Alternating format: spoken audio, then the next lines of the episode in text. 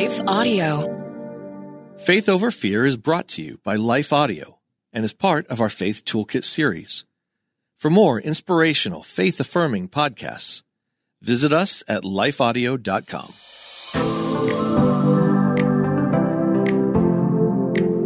Hello, and welcome to the Faith Over Fear podcast, where we attack our most pervasive fears with truth.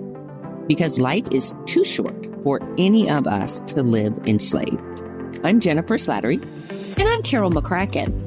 And here at Faith Over Fear, we're passionate about helping God's children live in freedom. We would love to connect with you online or on social media. Just visit our show notes to learn how to connect with us.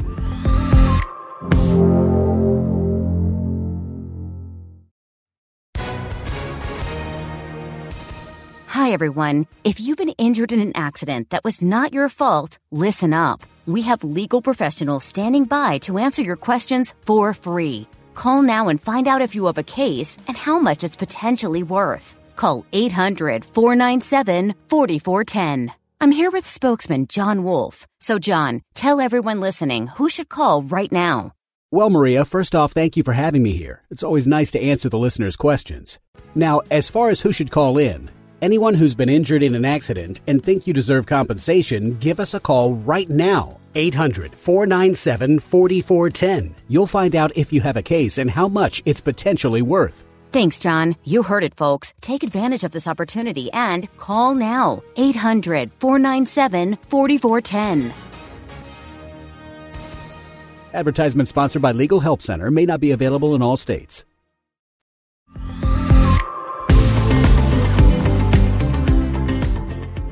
Today, we're continuing our series of episodes on the life of Abraham as we examine the various fears he might have experienced and how God met him with grace and love.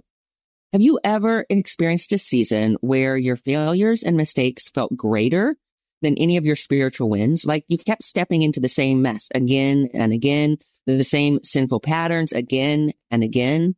Do you ever feel or, or are you ever afraid that all of your failures and mistakes have caused you to forfeit God's call on your life? Mm. I've got something that I'd like to share with you that that makes me think of. I'm not sure how familiar you all are with a lady named Carol Kent, but Carol Kent is somebody I really like because she's the founder of the Speak Up Conference and she's an author and she's a speaker and I've attended a lot of her classes and things. And she, you know, she projects this persona of being a wonderful Christian woman, which she is. But she has a son and she's very open about her testimony about her son and his name is Jason. And he was arrested and he was charged with first degree murder of his wife's ex-husband in 1999. He had a lot of fear apparently and he was afraid that the man who had abused his stepdaughters was about to get unsupervised visits with the girls. Now, wow.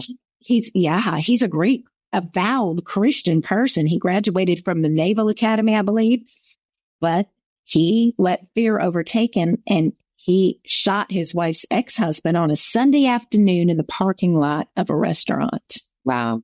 Yeah.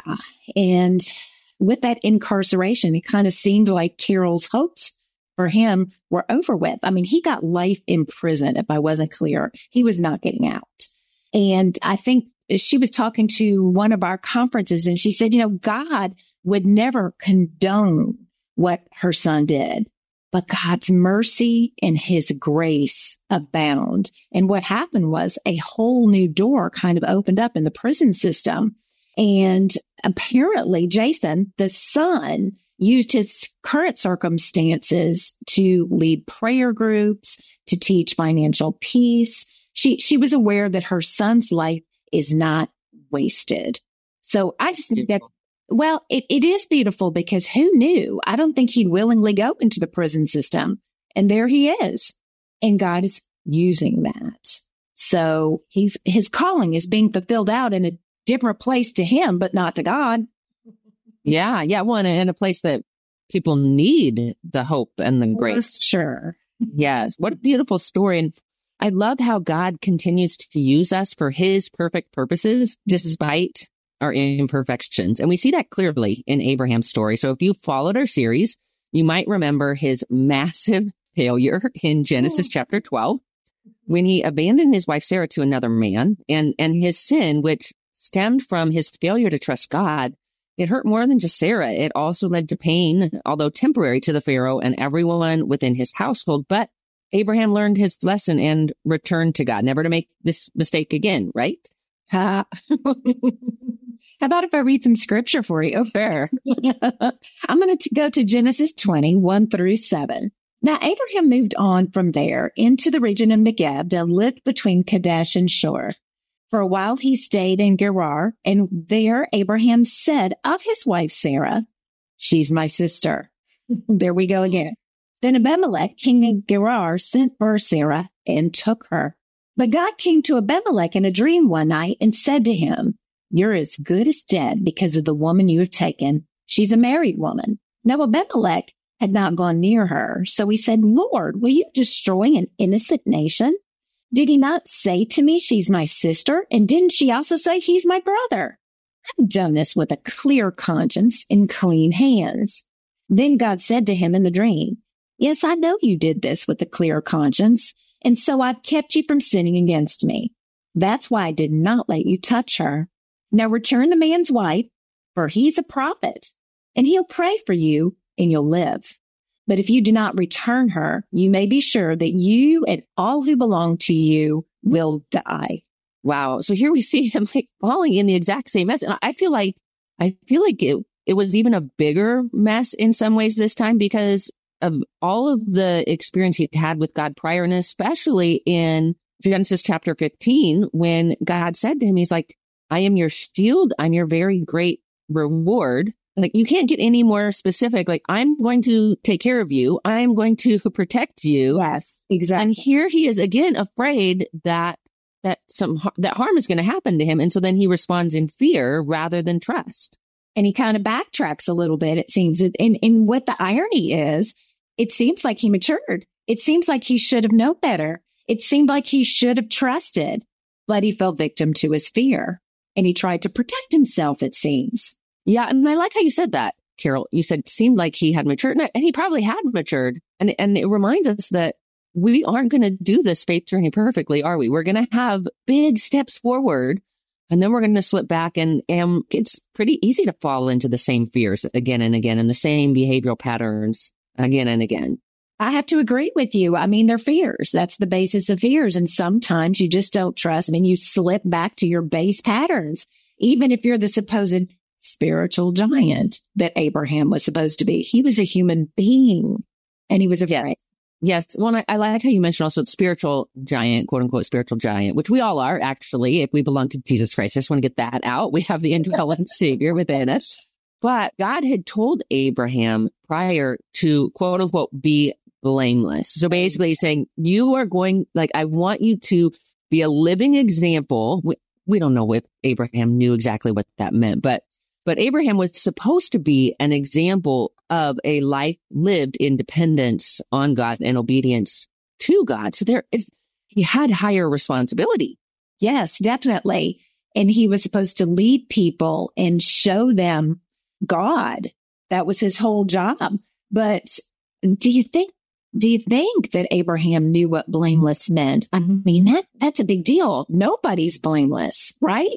Well, that that is a really good point. And that's, you look at the whole story of Abraham again, and, and actually all of scripture, it demonstrates that none of us can live how we wish we would, right? We can't live up to our own standards, let alone God's standards, which is why we need Jesus Christ. And that's what's so beautiful about this story and also just where we're at today in his story as well.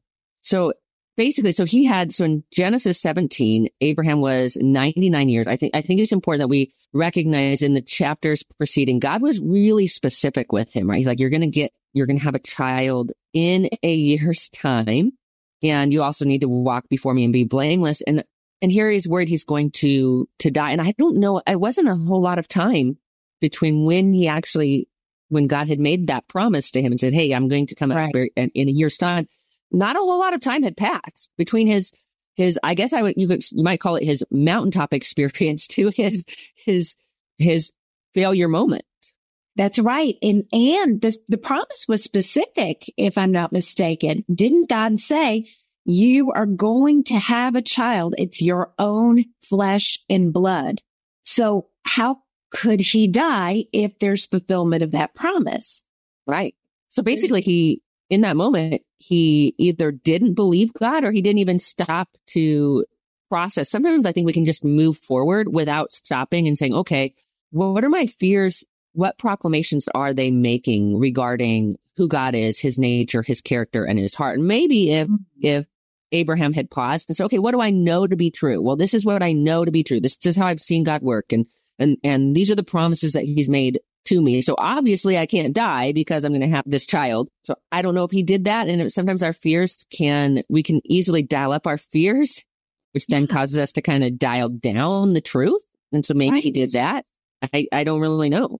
Or maybe he's a knee jerk reaction. Uh oh, here we go again. What do I do? I'm the provider. You never know what goes through. The Bible would tell us if we needed to know, but it's fun to speculate, isn't it?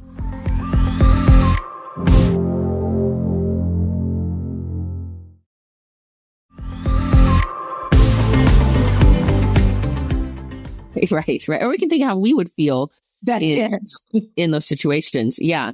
Well, he had a specific call he had to continue. Eh, he had a promise. It was to continue with his son. The son would have come from his very own body. But God also said that Abraham was a prophet.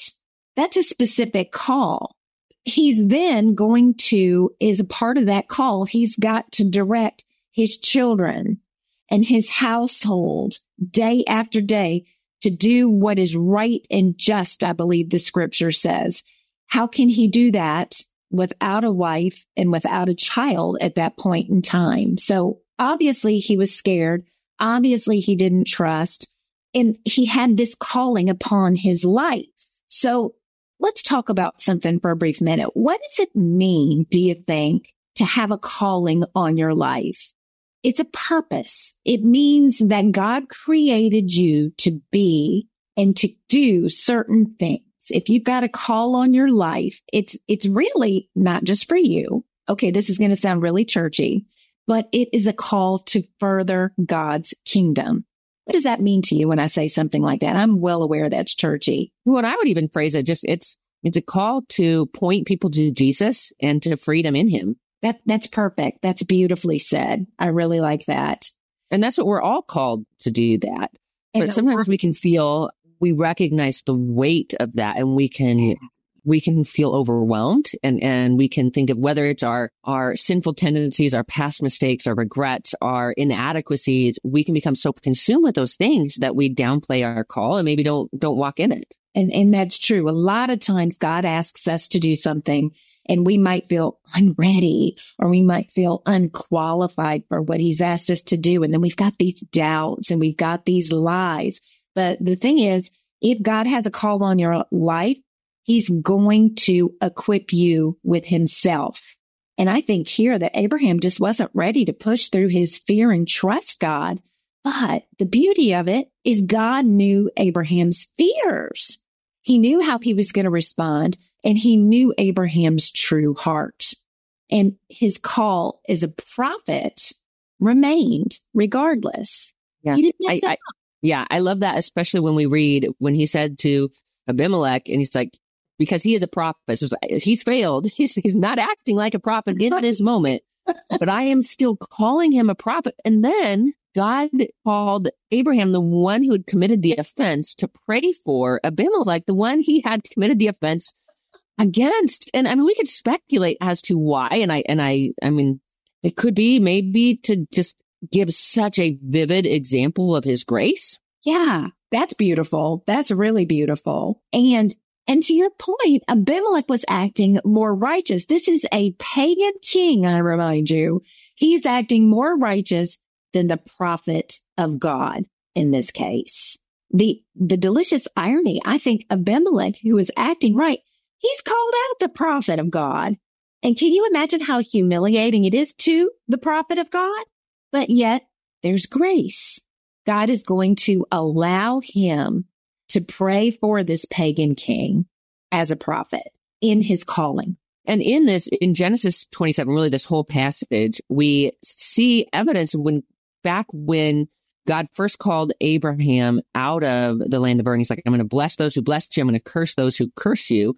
And we see him making good on that promise here. Like he's, he's coming to Abraham's defense, even though Abraham had really messed up. I wonder if having Abraham to pray for Abimelech, one, I wonder if it made him more alert to the damage that he had caused. Maybe. Good point. Good point. You know, when you have to kind of face your the person that you've you've hurt, right? Then it, it can that can cause you to grow up pretty quickly. But I also wonder if it was something of a a reiteration of his call that he's still the prophet. Mm-hmm. Yeah, I think that's a good point.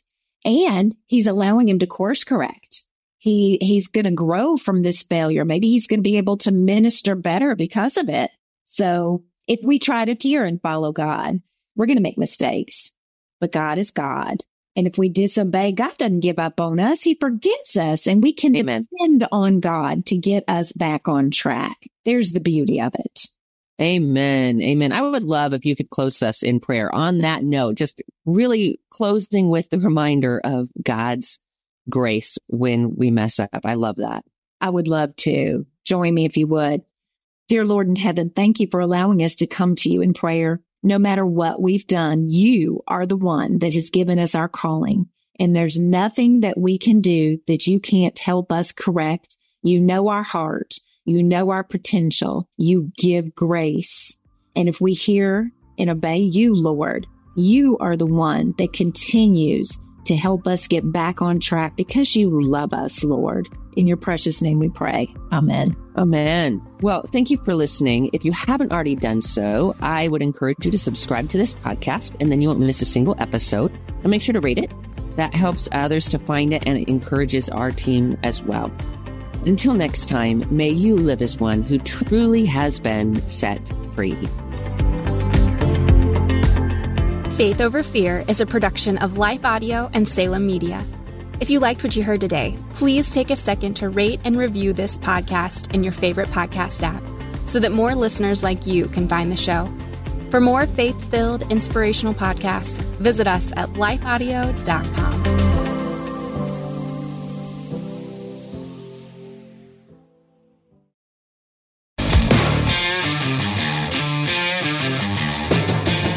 Hi, I'm Zach. And I'm Randy. And we're from Salty Saints Podcast. We're a theology and apologetics podcast. We hope to better equip you to be salt and light for your community. Uh, we hope that we can help you to go out and be a reflection of Jesus Christ to those around you, uh, to your friends and your family, and to, especially to those that do not know Christ. To find out more, subscribe at lifeaudio.com.